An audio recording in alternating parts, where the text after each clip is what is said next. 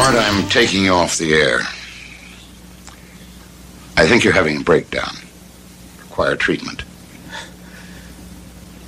This is not a psychotic episode.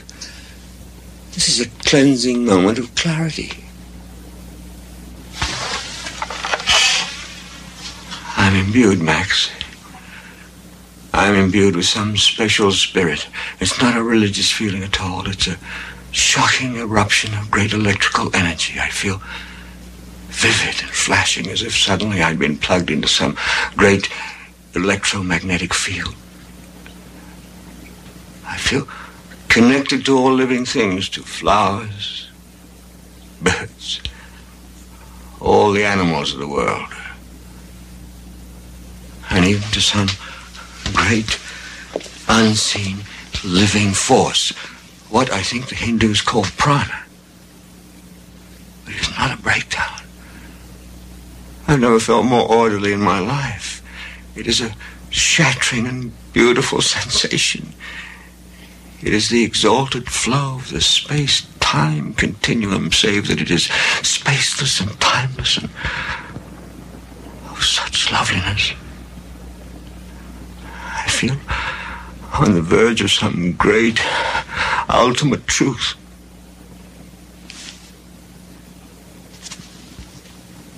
And you will not take me off the air for now or for any other spaceless time.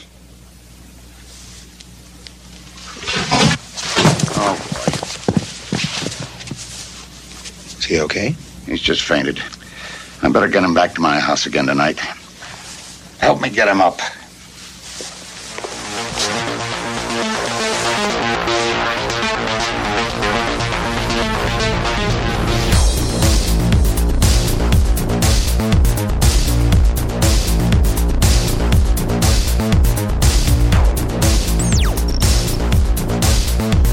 Welcome back. Welcome back, ladies and gentlemen, to the Sunday Wire. I'm your host, Patrick Henningsen.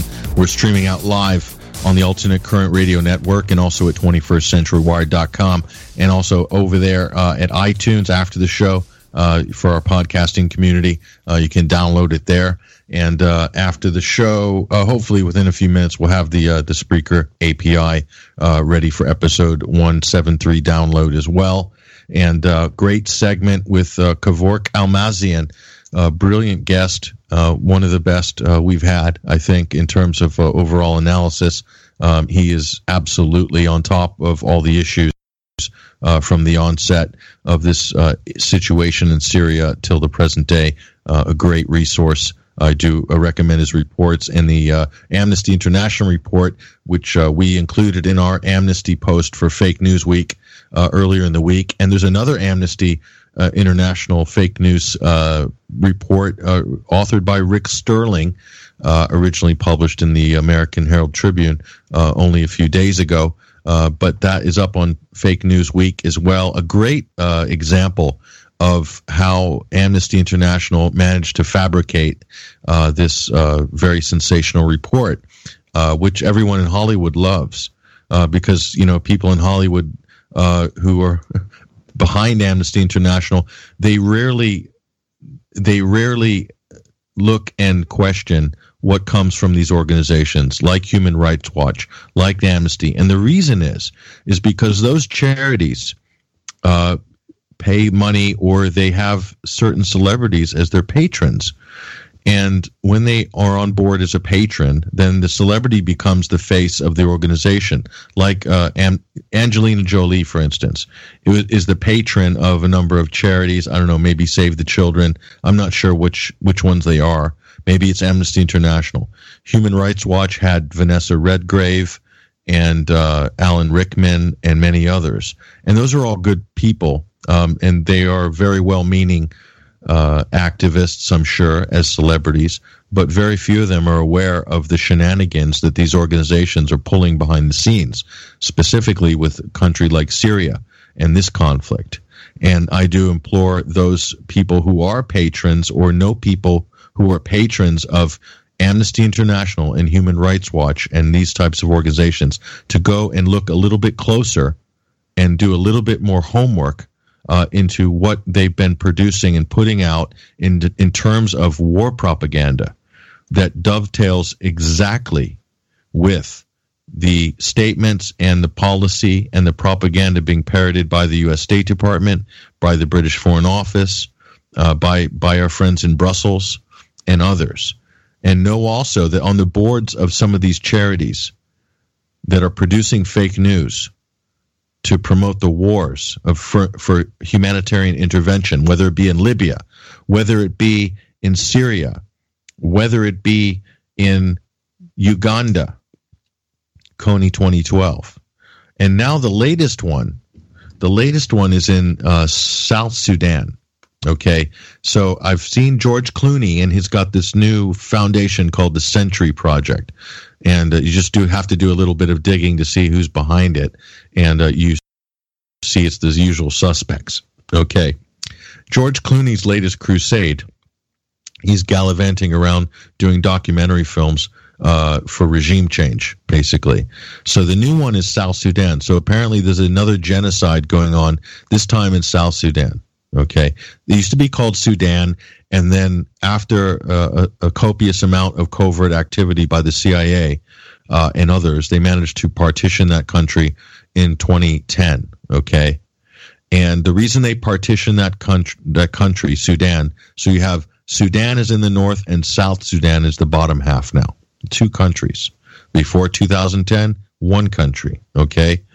The reason was, is uh, according to my investigation, and I knew this years ago, I wrote about it and spoke about it, was that uh, the U.S. launched something called U.S. AFRICOM.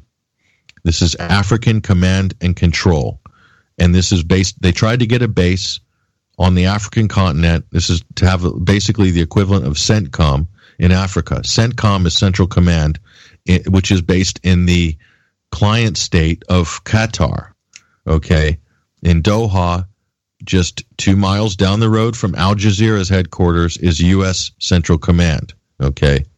So that's to direct the war effort and the destabilization and the whatever else they do uh, around the Middle East and Iraq and Syria and so forth in Afghanistan all done out of Qatar. So they wanted to have a base like this down in Africa. Okay. And so George Bush, they've been planning AFRICOM for a decade. Okay. But George Bush signed it and rolled it out in 2007, one year before he left the presidency. And of course, if you think about George Bush is the quarterback, okay, and the wide receiver was none other than Barack Hussein Obama.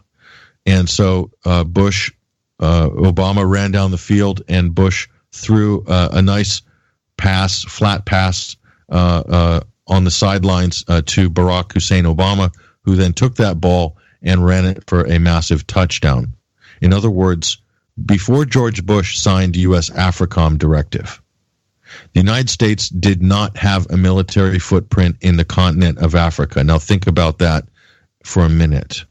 Okay we had a couple of uh, temporary missions. I think there was one in Egypt, uh, in the Sinai. That's an international peacekeeping uh, operation. I think we had some kind of a footprint in Morocco as well, and and there was um, something another one as well that I can't recall. So maybe a few uh, very minor, small uh, footprints, installations, and uh, way stations, let's say, for the U.S. military uh, in Africa.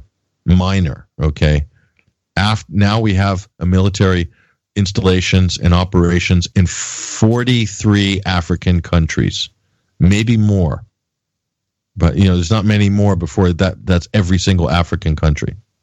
Okay, so if you read U.S. AFRICOM's documents when they first launched, which I did, and which uh, I believe that report is no longer available on from their website. It's been taken down.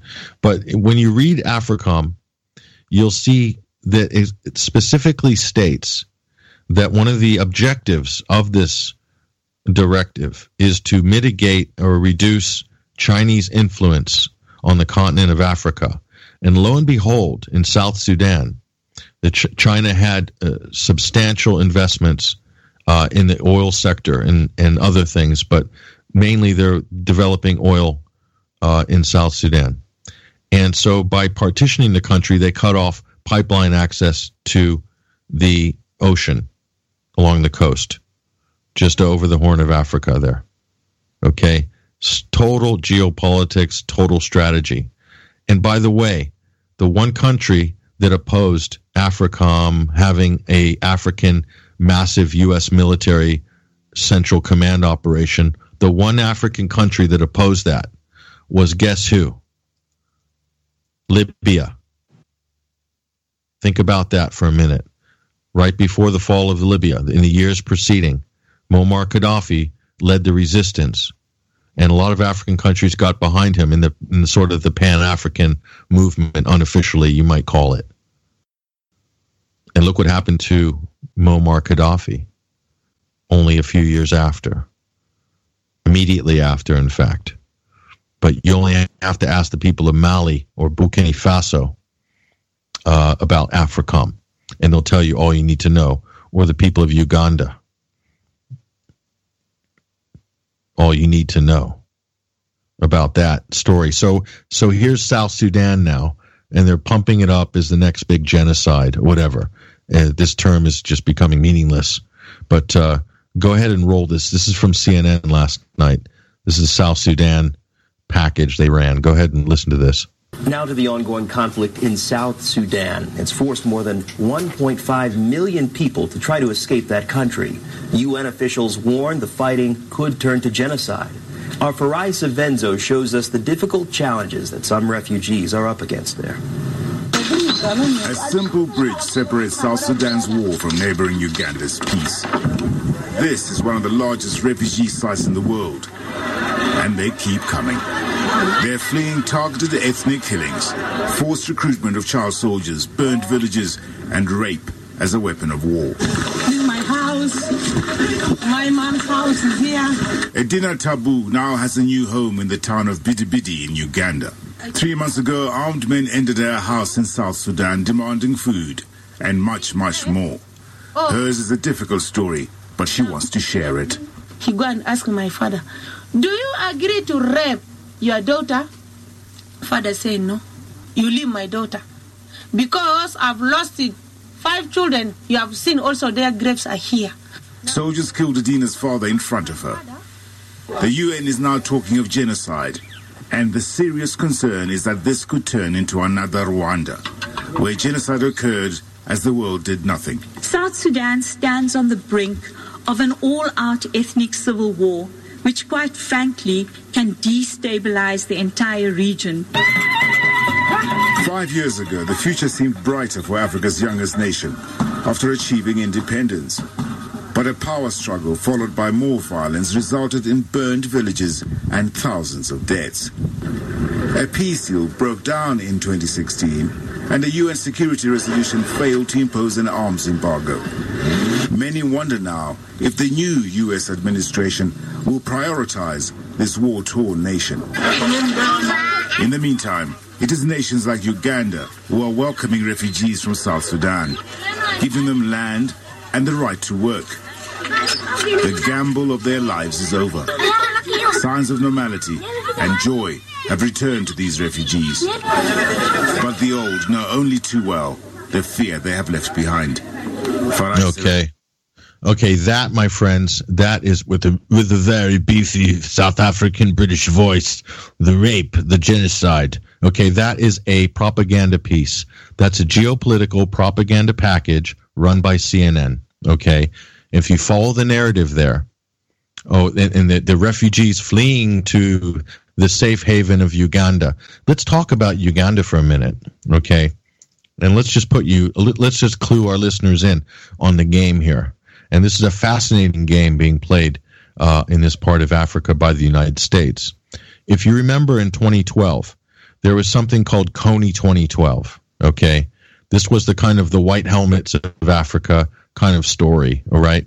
So they put this, they, they edited this very slick film and they pushed it around to schools and uh, they managed to con, they managed to fraud and con children, school children in the United States to give up all of their their their piggy banks and empty them and give them to this charity called Invisible Children that was basically producing propaganda films that ha- just so happened coincidentally to dovetail uh, with the AFRICOM agenda in Africa. Okay, this is Barack Obama at the height of his fame. Okay. Now, Kony 2012 saying we need to find this Joseph Kony. This is like the this is like the Black Bin Laden running running in, in mayhem in, in, in the jungles of Africa. Right? They can't find him, and uh, so they made this film so that school children might lobby the president of the United States to go and find and capture Joseph Kony, who's impressing children into being child soldiers. Okay, that was the narrative. Multi million dollar project run by this uh, so-called charity that had links to the uh, ecumenical uh, church there and uh, Liberty University uh, and so forth. Okay, and looked to me like it kind of obvious CIA front. Okay, so Kony 2012, the film comes out. It's all the rage. You know, everyone loves it on CNN, of course, and all the Council on Foreign Relation crowds are all crowing about it, loving it. You know, money's flowing in. So they managed to con everybody. And uh, these children actually got to lobby President Obama. Okay. And so Obama signs, I believe, an executive order, correct me if I'm wrong, in uh, around 2012 to uh, deploy 200 U.S. Special Forces and support personnel to Uganda. So it worked. But while this was all happening, the head of this charity, the front man for this Kony 2012, Jason Russell, born again Christian, or maybe he was always born, but so he had a nervous breakdown and he ran around the streets of San Diego naked in the middle of traffic. And the whole thing collapsed at that point. And and then I look I looked into this story and I thought, "Oh, this is interesting. So what are they trying to cover up here?" And what it how it what it turned out is that uh, Joseph Kony, no one had seen him for six years. I mean, all, in all likelihood, he's dead. He was uh, leading some sort of a resistance. I think he was ex Ugandan military who basically formed a rebel faction who was uh, basically against the government of Yoweri Museveni. Now, Museveni came in after the notorious Idi Amin. Okay. And Museveni came in to- with total backing by the West. He was the darling of the West, best friends of the Obamas. You can see a picture of him with Museveni and his wife and Michelle Obama and Barack, all happy campers at the White House. Okay. This guy being photographed, who's best friends with our ex president, and was also friends with the Bushes and was on good terms with the Clintons. They loved him, and so did the Queen and everybody else. Okay. They all loved Museveni. Museveni was a talk about a brutal dictator. Basically, has declared himself president for life from 1986 until now. And the last guy that ran against him, they charged they charged the opposition candidate with like hundred crimes and threw him in prison during the election so that he, he couldn't campaign. Okay, that's Obama's buddy.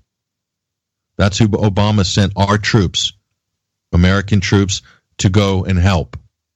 Was this guy? And what did this guy do, Museveni? So this whole Kony thing was a cover. This is in the lead up to the partitioning of Sudan. This is all connected. Okay, so they were going over there doing recon. The cover was there were a film outfit and there were activists. Okay, but it, it, it covered probably covered a lot of covert um, activity at the time when they were producing this film in 2009, 2010 okay, right before the partition of Sudan. Okay, it's very interesting. And what did Museveni do? So for the last 20, 25 years, he took the Acholi people in the north of Uganda, forced them in to uh, these fabricated refugee camps, all done with the blessing of the international community, and they died. He committed a what's called a perfect genocide or a uh, a brilliant genocide. There's a documentary made about this, uh, which came out recently. It was aired on RT. Okay, it was a you know incredible story. So this guy has been getting away with murder, literally, ethnically cleansing, committing genocide against opposition tribes in his country in order to stay in power and to further a crisis uh, that will cons- further consolidate his power as as a, in a police state in Africa. And why are we why are we deploying troops there? Why? A brilliant genocide is the name of the documentary. This is this film is more powerful, and yet they, they've nominated the White Helmets for an Oscar award this month, which is a total piece of propaganda garbage, quite frankly. And yet this film is powerful. And it the people giving testimony in this film, you'll never forget it when you see it. You'll never forget it. And it goes to show you the level of deception of the the level of fake news being churned out of Washington D.C. and being parroted by the likes of MSNBC, CNN, all of the mainstream networks, pushing this Joseph Kony fiction, unquestioning, and yet here we are, and we find out the fact that was all a, was a facade to cover, and the re- one of the reasons they wanted to keep Museveni in power as well, so they can control Uganda and that border with South Sudan. And you see the refugees flowing into Uganda now from South Sudan. And then George Clooney's over making uh, this uh, documentary about the corruption of the evil government in South Sudan. Why doesn't George Clooney make a documentary about the genocide, the real genocide co- committed by Obama's best buddy, Museveni, in Uganda? It's just as bad as Rwanda. The only difference was in Rwanda, pe- people had television images and you know photographs of guys running around with machetes slaughtering people but in uganda the international community and the aid community did it by herding them into these dysentery infected uh, refugee camps and using them as human shields between government forces and Kony, Kony rebels who were going after the government forces. Guess what Museveni did? He put his forces in the middle of the refugee camps and used the people surrounding them as human shields. And they took the brunt of it. And they were seen as, as pro government. And so they became victims in that civil conflict. And they died by the thousands each week over the course of 20 years. A slow, brilliant genocide done with the full blessing of the United States of America and successive presidents, including America's first black president, Barack Hussein Obama, who's smiling with Museveni in the White House. That photograph makes my stomach turn after I found out what really happened in Uganda. So we want to talk about fake news. Let's talk about that. You want to make some documentaries about the people of Africa? Do something for the people of Uganda. Okay? and not because of Kony, but because of the pro US government is doing there. It's unbelievable. So, a little message to uh, our friend George Clooney, who's trying to do a high profile, high budget White Helmets documentary film, I think, or, or a drama. They want to they want to make celebrities out of them. They're so desperate to lionize these frauds, these propaganda pieces. They're trying to rewrite history of what's happened in Syria over the last five or six years. They're trying to pave it over with a yellow brick road of Hollywood lies, is what's happening. It is unbelievable. So here we so so then I go to uh, who else have we got here? This is this is interesting. So here's Jen Psaki. If you remember, Jen Psaki was the U.S. State Department spokesperson under Barack Obama, and so they they're trying to they found employment gainful employment for some of these useless bureaucrats like uh, uh, Maria Harf, who basically so Jen Psaki and Maria Harf before John Kirby took over the lying pulpit at the U.S. State Department with uh, Mark Mark Toner isn't isn't as bad as as the others. He only has to lie half the time. He seems to have a conscience, but uh, so Jen Psaki and Maria Harf told lies about the Ukraine and Syria, especially the Ukraine, continuously. And so Maria Harf, CIA spokesperson, put into the CIA, put into the State Department. Now she's a Fox News uh, contributor. So the CIA have their person in Fox now.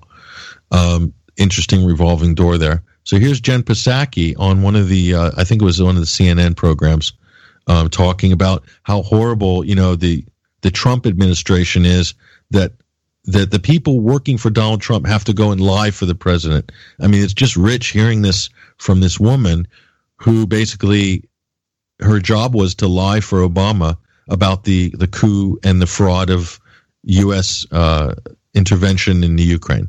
But here's this Psaki clip. Listen to this. It's amazing. Emanuel used to have this old saying he'd say when he was the chief of staff, which was the fish rots at the head. And so what that means is a lot of this blame is being placed on staff. Maybe they deserve some, maybe they don't. But ultimately, the decisions about whether to communicate accurate information, false information, to push storylines come from Donald Trump. And we've seen that from the campaign trail. What did you think of that yeah. interview? Okay, so so by that logic, um, all the lies that Jen Psaki was pushing out about the Ukraine, about Crimea, about Syria, uh, were they, they they must have come from Barack Obama, according to her own words, because that according to her, that's how the White House is set up, right? Amazing. Go back and look at some of Jen Psaki's highlights.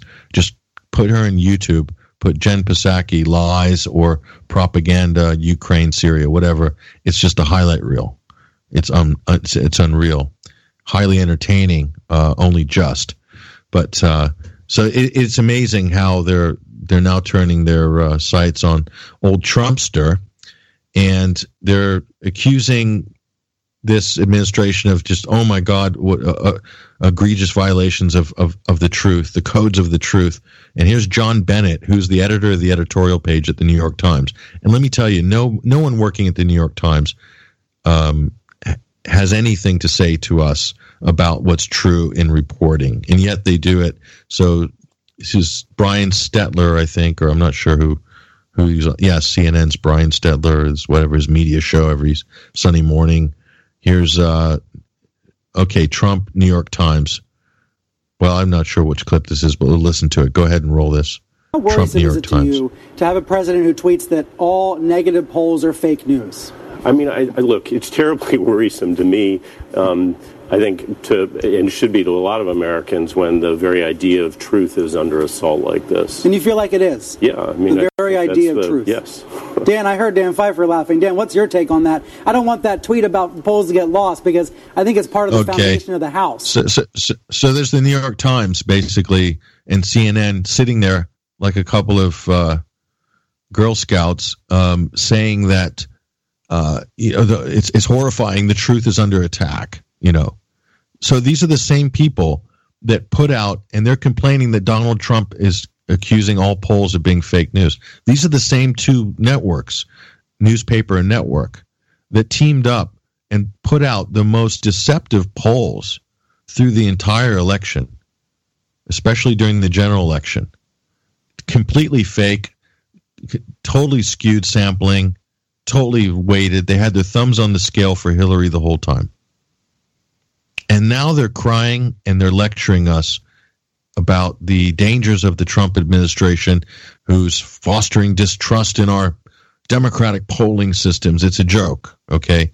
First of all, whether that's true or not is beside the point. The, what I think the main point is, is if we're a democracy that's ruled by every poll that comes out every five minutes. And these polls have proven time and time again to be, on the whole, quite worthless in terms of delivering real insight into what really matters. And even during election, completely fabricated in many cases. Then, if there were no polls at all, would we be worse off or would we be better off in terms of election polling? okay, or public approval poll- polling. Who knows? Maybe better off. Okay. The point is, you can take it or leave it. Polls are polls. You can agree or not. But the, the, that is not the gospel of the Lord when the polls come out from Gallup, okay, or Rasmussen or whoever. Rasputin. I said Rasmussen. I thought Freudian slip. Look, so we run polls at 21 Wire for our readers and listeners, like our shout poll, which we're running right now, about which are the worst uh, fake news sources uh, in the mainstream media. That's a great poll. You can click on that now. Okay. But we're not telling you what to think. That's just your chance. See, we do more than they do because our polls, you can vote and you can comment and you can engage and share. And none of those other polls you can do that. You see. So actually, we're a step ahead of the mainstream media there. Once again. So, and then what else have we got here? This is interesting. So, Bill O'Reilly, the leprechaun, was interviewing from Fox there, was interviewing Donald Trump about something about Putin. And this was hugely controversial in the week. But, you know, this is the thing it's the Daily Trump. So, what's news on Wednesday is, you know, is not news. This, it's, it's gone again. It's, it's gone down the ether. So it's the Daily Trump, basically. So here's the Daily Trump. It's Bill O'Reilly baited Trump into saying something nice or, or to avoiding uh, condemning Vladimir Putin. Go ahead and roll this. Trump O'Reilly. Do you respect Putin? I do respect him. Do you? Why? Well, I respect a lot of people, but that doesn't mean I'm going to get along with him. He's a leader of his country. Uh, I say it's better to get along with Russia than not. And if Russia helps us in the fight against ISIS, which is a major fight, and Islamic terrorism all over the world, right. major fight, that's a good thing. Will I get along with him? I have no idea. It's very He's a possible killer, I though. won't. Putin's a killer. A lot of killers. We got a lot of killers. Why, you think our country's so innocent? You think our country's so innocent? I don't know of any government leaders that are killers. In well, take a look at what we've done too. We've made a lot of mistakes. I've been against the war in Iraq from the beginning. Yeah, mistakes are different than a lot of mistakes. Okay, but a lot of people were killed. So a lot of All right. killers around. Believe me. Well, you know, you, you, you can say what you want about Donald Trump, okay? You can you can argue and debate about whether he is this or that or like some liberals the next Hitler and so forth, okay? But when is the last time you've heard a president or any leader for that matter in the US say such a thing as what you just heard there? Clearly being baited into a position by a media operative uh, in order to compromise or make him look bad. And he came out and threw it right back at his face and said, Hey, so first of all, if I was Trump, I would say, you know, who did Vladimir Putin kill? And of course, you'll have the normal list of uh, accusations uh, that he poisoned Litvinenko with uh, polonium 210 in uh, a sushi restaurant in Mayfair in London a few years ago. There's that one, or he killed this female journalist uh, who was critical of the government. And uh, what else did he? Oh, Boris Nemtsov, opposition leader uh, or opposition party, one of many parties, but uh, who was uh, gunned down in the back uh, just coming off the bridge across from Red Square. And all of these things have been attributed to Putin, basically. So, ac- according to Marco Rubio and U.S. senators and every media operative in the mainstream, Vladimir Putin is he kills opposition leaders, he murders journalists, and he killed uh, Litvinenko. Okay, so if you, I don't want to get into the idiosyncrasies of each of these cases, but they're all interesting cases. But they're by no means uh, implicating uh, Vladimir Putin in any of them. Okay, in the case of Litvinenko, he was also a double agent with British intelligence, so he could just have easily been knocked off by the British or the Americans. And if you study the spycraft game, you'll know that that's a, a plausible scenario in some cases. Certainly, it's happened in the past where one country will murder somebody in another country in order to have it blamed on the government of that country in order to discredit it and to fuel the opposition. It's happened before. Just ask our friends at the CIA. They've made a career out of this for the last 70 years. So, you know, you, you, can listen to O'Reilly or to Wolf Blitzer or Jake Tapper or some of these people. Uh, or you can go study history yourself and get the real story and get a little bit closer to the truth or a lot closer than these guys are bringing you, which is a mile away. Uh, but that's interesting. So say what you want about Trump, and um, he's he's. Uh, I'm not in agreement with all of his policies, nor nor will I be. I'm sure I'm going to be at odds. Okay, And I'll give credit where credit's due. And in that case, I give him credit for speaking the truth. You can argue if you want or not. If Obama had said that, it would have been a, a whole cheering section, people with a around rounds of applause from the left. Oh, Obama, he, he's he's telling the truth. If Trump says it, he's being anti-American and pro-Putin or pro-Russian. Ridiculous. So, you know, I'm just pointing out some of the inconsistencies here. And I'm going to say something else in closing here.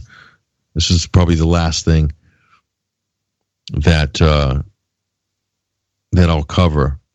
So I saw something that kind of shocked me, but it woke me up. You know, and we talk about identity politics. And I saw a segment by Chuck Todd from Meet the Press this morning on CBS. This is a mainstream wrap up show. And he was talking about the fact that uh, uh, Nordstrom's is not carrying uh, Ivanka Trump's uh, fashion line, whatever it is, jewelry, I don't know, shoes.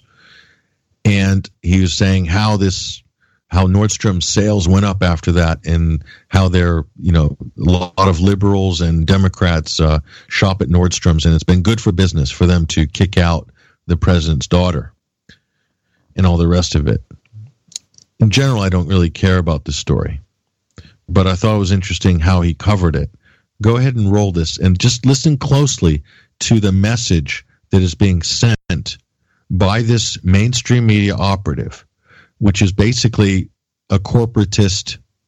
He is they're injecting a corporatist uh, themes into people's lives in America, trying to bind politics and corporations and brands together and you know everyone's at this. This is the business of uh, of the 21st century, right? But listen to this, and then I will give you commentary afterwards. Go ahead and roll that. Traffic to the Nordstrom website went up 28% the day of the president's tweet, and Nordstrom stock closed up 4.1% the same day. It may not be surprising given Nordstrom's customer base. According to Simmons Research, both Nordstrom and Nordstrom Rack are in the top 10 list of stores where people who describe themselves as liberal shop. In fact, folks living in the top 100 counties that voted for Hillary Clinton are more than twice as likely to shop at Nordstrom than the average American. And folks living in Trump's top 100 counties, they didn't shop at Nordstrom at all. And then there's the LL Bean episode. When Mr. Trump praised the company, the seven states that typically produce the most traffic to LL Bean's website saw drops in traffic almost across the board. A lot of blue states there while the seven states with the least traffic to the site almost all went up by a lot. Quite a few red states there. Many of those trends did reverse themselves, by the way, the following week. Still, big picture. Americans cast their ballots in November. But guess what? They're still voting. Only this time, they're doing so with their wallets. When we come back, those town hall protests against Republicans. Are we seeing the beginnings of a Tea Party movement on the left? Ha ha ha. Ha ha ha. That was one of our predictions for 2017. The Democrats would launch a Tea Party movement, and lo and behold, they're all talking about it now. You can go back and check January 1st predictions for 2017, 21st Century Wire. Uh, so, so there's Chuck Todd, and understand the subtlety of that. Okay, they're basically, and so you have to understand the reason. There's a lot of reasons why the Democrat Party is in meltdown. Okay, or or the left in general and one of the one and this isn't this didn't just happen this year. Okay. The Democratic Party, or and, and the, what they call the progressive left, the progressive liberal left, the, these terms are all meaningless now, pretty much. They've all been co opted and uh, diluted. Okay. But what there was a conscious decision uh, to shift from, uh, and this was a court, this was by design Okay. This was by design. So those who think of themselves as rebels of the system on the left wing, they're completely corporatized. They are total corporate slaves. Okay. They they are slaves to brands. They are slaves to fashion labels. And this was a strategy that was deployed in the 1970s Okay. When the establishment and the corporate establishment in America decided that they had had it with labor unions and they wanted to start phasing that out, well, they had a little bit of a problem because the labor, the whole concept of the labor union and having a job for life or a corporate job for life, and all, this was very much ingrained uh, in the Democratic Party base and the liberal uh, left wing of the political life in America. So they wanted to basically break this up and they wanted to get rid of it, basically. And so what did they do? They transferred, they promoted identity politics at that point. Then, so how did they do this? By binding this concept of the individual, which seems like a good idea on the surface, the liberty of the individual. But instead of giving them liberty, they gave them brands like Nike or fashion labels. And they really, and the whole co- concept of marketing and advertising became very personal, personalized at that point. And so if you look at the political left, they've got it all divided up into compartments. And I've spoken about this many times on the show. This is identity politics. So you're not a person. You're not. You're either a, a white person, an African American person.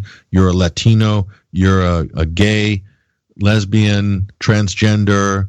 Uh, you're you're a, a working class, uh, middle income, whatever okay? A generation x a generation y a millennial uh, etc they've got labels for everybody. They've got labels for everything. And they've labeled people.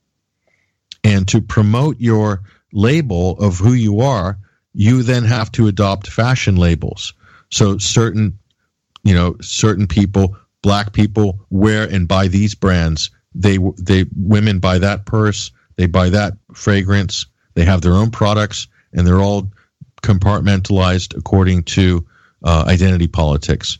Straight people buy this uh, type of clothing. Gay people will buy that type of fashion. Will go to these clubs, buy that products, drink that energy drink, uh, drink that wine, that beer. Okay, is all organized. So what they've done there is they've they've obliterated what used to be a sort of a unity, as it were, uh, you know, along along left wing lines, a social unity, and they've conveniently subdivided it up into little pieces. And by doing that, by doing that, by giving the illusion of individuality as expressed through the brands, the commercial brands, the corporate brands, and getting people like Pavlov's dog to react to the adverts for whatever company, take your pick, whatever smartphone or whatever, or now or or app. But by doing that, they've obliterated the the true individuality of that person, and that person is not really an individual unless they have the right brands or they're they've got the right uniform on. Then they're validated. But this is done along the identity politics lines. And don't get me wrong, the right wing have their set of products and sort of marketing strategy, but it's very different from the left. And so this is where America's at. And there you have Chuck Todd on CBS this morning reinforcing that same corporate slave mentality. And these people all think that they're free and they have so much choice. What do they choose? What do they have in terms of choice? They haven't got any choice. They've they've got choice of products a few products to choose from, but that's it. But they're not really individuals uh, in, in the in the true sense of the word. In the liberty sense of the word, no, they're not. It's just an illusion. And this is what's being promoted by this system. And so this is all politics. So we saw the Women's March a couple weeks ago in Washington, D.C. And it's called the Women's March. But not all women are invited. If you're a pro, if you're a pro-life woman or you're against abortion, you were not invited. You don't count as a woman. You're seen as a pariah in terms from from that group who was marching. Doesn't uh, acknowledge those other women who happen to probably make up half the population of the country. So just calling it a women's march is a bit misleading. Be like having a men's march, but only half the men are allowed to uh, attend. Be ridiculous, wouldn't it? But yet, this is what we saw. So this gets us back to identity politics. And I saw another thing that was so disturbing. And I first understood this when I saw uh, Ben Carson running for president. I, I, was very critical of Ben Carson, especially of his uh, lack of foreign policy knowledge. I thought there's no way this guy could could be president. He just doesn't have a clue. But but to Ben Carson's credit, he tried. He got on a plane. He went over to Jordan. Okay, not the best, but you know, got to roam around a Syrian refugee camp for a day or something. So at least he he, he did a lot more than all the other candidates. He tried. He's not a foreign policy expert, but he's someone who's willing to learn and study. I don't agree with his belief systems on everything, and you know I don't think he'd make a good chief executive, but I respect him, and he is credible in a lot of other areas. Okay, but when I when I heard people referring to him in derogatory terms, people on the left accusing him of being something like an Uncle Tom because he's a black Republican. Then, eh, then the light bulb went off, and I realized at that point it became crystal clear that all of this identity politics, the system that promotes this, that perpetrates this system of identity politics, doesn't care about the race or, or the ethnic group. This is just a hook. Okay? They don't care. It's it's about using people to identify with these subgroups in order to harness them and herd them in order to leverage political power. That's all it's about. And that's proof by the fact that liberals were castigating Ben Carson because he was black, because he, not because he was black, because he was black and running in the wrong party. So he was, if he'd come, you know, so there was no power that they could extract from this guy as a, as a black Republican. So then they insulted him. Okay. Not because of he's what he said or did, but just because he's a black guy, he's a traitor to the left because he's over there with the uh, the white privileged Republicans. Okay, that proves to you that this game of identity politics is about power. It has nothing to do about the actual ethnic, and people might convince themselves that it does. And to a certain degree, they might be right uh, in their own system, closed loop system. But I'm going to play you this clip. And there's a South Carolina senator who was called an Uncle Tom on Twitter and something, a Negro something, by Democrat supporters because he is a black Republican senator, I believe, from uh, South Carolina. I'm not sure. So this is uh, Charles Payne, who's on Fox Business, who I think is a great commentator. For the most part, I really like his reports. And he's laying this out. And he himself has been attacked as being a black guy on Fox. And he's he definitely knows his stuff highly highly skilled, highly credible, great uh, television pundit. But what he's describing is kind of what they the, the same thing they sort of threw at Ben Carson. Ben, ben Carson wasn't getting any flack from Republicans for being black. He got a tremendous amount of support. There are people out campaigning for him before Donald Trump was in the race, by the way. Ben Carson had more grassroots support before Trump even announced. Okay there were white Republicans willing to campaign and back Carson. Okay, so that that speaks a lot to the character of this man that he could attract that kind of support. It had nothing to do with color.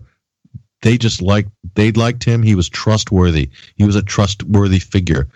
Uh, I'm going to play this Charles Payne clip. This is from Fox Business yesterday. This is pretty disturbing to hear it.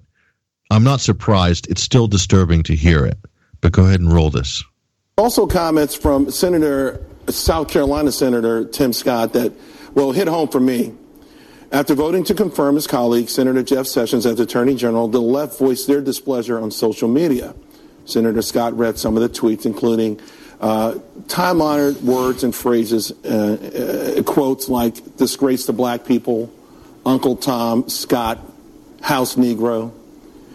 He concluded by saying he left out all the ones that use the N word. If the left thinks it's hell now, their classless reaction will have them in a deeper, deeper uh, hole, one that there's probably no returning from. Joining me now to discuss Jillian Melchior and, and Gina Loudon. Now, I got to tell you, uh, Gina, as I listened to Tim Scott, I got very emotional. I mean, I get that kind of junk yeah. too all the time. Uh, but it's really amazing mm. that the people that say they stand for racial harmony and all that kind of stuff resort to this immediately as a knee jerk reaction. Here's the thing, Charles, uh, and I'm so sorry that people like you and Tim Scott have to go through this. It's it's despicable, really. It's embarrassing, frankly. Uh, but here's here's the good point. If they keep conducting themselves with these embarrassing, violent tactics, um, they are going to knock. Trump is going to knock down that blue wall more than he did in 2016 and 2018. There will be landslide victories ac- across the country because who would want to be associated with people that conduct themselves with such complete impropriety? Hey, Jillian, I mean, remember the uh, thing with the Ivanka, her family on the plane? Mm-hmm. I mean, I, this is this is really nuts. I, this is the kind of thing that the left has always warned us about from the right. You know, beware because they're going to harm you physically or do these sort of things that are ultimately disrespectful. Yeah, we've, we've seen bad behavior on both sides, but I think since the, the election concluded, we've seen the left pick it up. Now, this isn't about the right to free mm. speech. This isn't about the right to assembly because those are unequivocal rights. This is about tactics. And I think when they're trying to make the principled case against Trump and some of his policies, these tactics do not serve them well. It's, it's convincing the American public that they're insane. I mean, talking to my mom in Wyoming, uh, talking about the Women's March, her seeing some of the signs, seeing the hats that were worn she was really off put by the vulgarity of it. Um, and I, I, think that's a pretty common experience. Their message isn't getting across, and this isn't effective. So, absolutely correct. It's not effective. And let me ask you out there, if you, if you question that or anybody does, how effective was it for Hillary Clinton? Was it very successful for her? I guess you don't have to answer that question as long as you can just say, well, the Russians did it or blame Putin. But really, we're, we're, we're hitting the core of the issue right now, you see. The facade of identity politics is crumbling it's being exposed, and if if the, the Democrats or the so-called what's the left or whatever progressives, if, if they're going to be, um, they're not going to get back into power uh, in the next election on the current trajectory they're on. It's not going to work. Um, if they do, uh, what kind of a country are we inheriting? What a country where everyone has to be labeled according to their color, race, and that that provides you with your political identity? Is that the America that people want to live in? Is that a happy place? Just look at it now. Look at it now. It's not about color. It's not about race. It's not about gender or sexual orientation or religion or anything. It's about political power. They use these things to hurt people and then they leverage the crowd in order to get votes, to get into power, to enrich themselves and make their careers in the great bureaucratic machine and the various industrial complexes. That's what it's about, folks. That's what it's always been about, and it's it's what it will always be about unless people start waking up and rejecting this. Get to ideas.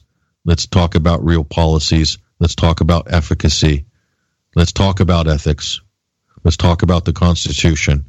Let's talk about all of these things. This is where the conversation needs to go. The sooner we ditch identity politics, the better off everybody is going to be on the left and the right and the middle and everything in between. That's it for this week. Thank you very much uh, for joining us. Thank you to our guest, Kevork. Almassian. Fantastic segment. If you missed that, you want to go back and listen to that. If you're just tuning into the live broadcast now, that was a absolutely stunning segment we did early in the show. That'll be up there on the on the site after the show. But if you want to support us, look, subscribe and become a member uh, at 21wired.tv. Uh, we are expanding. We've already got new contributors. We've got new reports coming in. I think people have been paying attention, seeing this. So the process has already begun. And uh, we've promoted a few people you might have noticed as well uh, in their positions. And so we are in the process of growing. We need your help uh, to make that happen. If you're listening and you like this show, you want to support this show, you want to support the work we're doing, become a member, subscribe to 21wire TV. Any level of support we appreciate. And go to Shop 21. Amazing t shirts. Uh, some photos I've been getting from some amazing places uh, wearing our t shirts. We're going to hopefully post those on social media. Anyway, take care, everybody. And tune in to Patrick Henningsen live on Wednesday on ACR. I've got a special guest uh, lined up that I think people are going to absolutely love. Take care, everybody. We'll see you next week.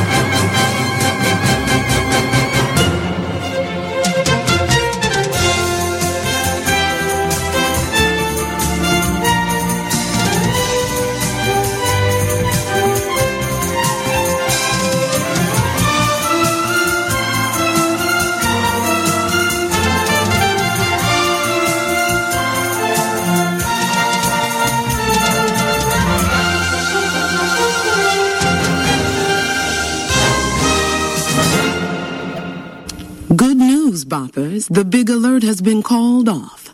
It turns out that the early reports were wrong, all wrong. Now, for that group out there that had such a hard time getting home, sorry about that. I guess the only thing we can do is play you a song.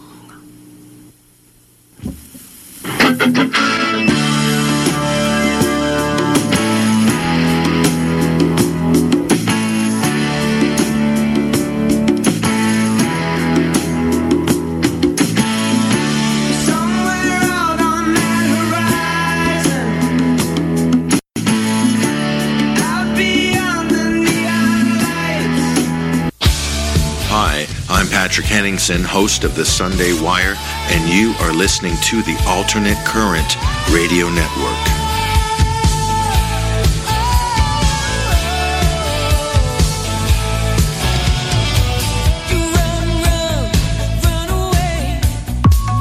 Visit shop21wire.com. Check out our online store with special deals on official 21st Century Wire merchandise, including men's and ladies' t shirts. Also, check out our 21st Century Wire stationery, desk notebooks, iPhone covers, and DVDs of live talks. And for Sunday Wire listeners, enjoy your Sunday Java in style with our official Sunday Wire signature coffee mug. Subscribers and members use your special promo code to get 20% off every order. Support 21stCenturyWire.com, click on Shop 21 Wire, or go to www.shop21wire.com.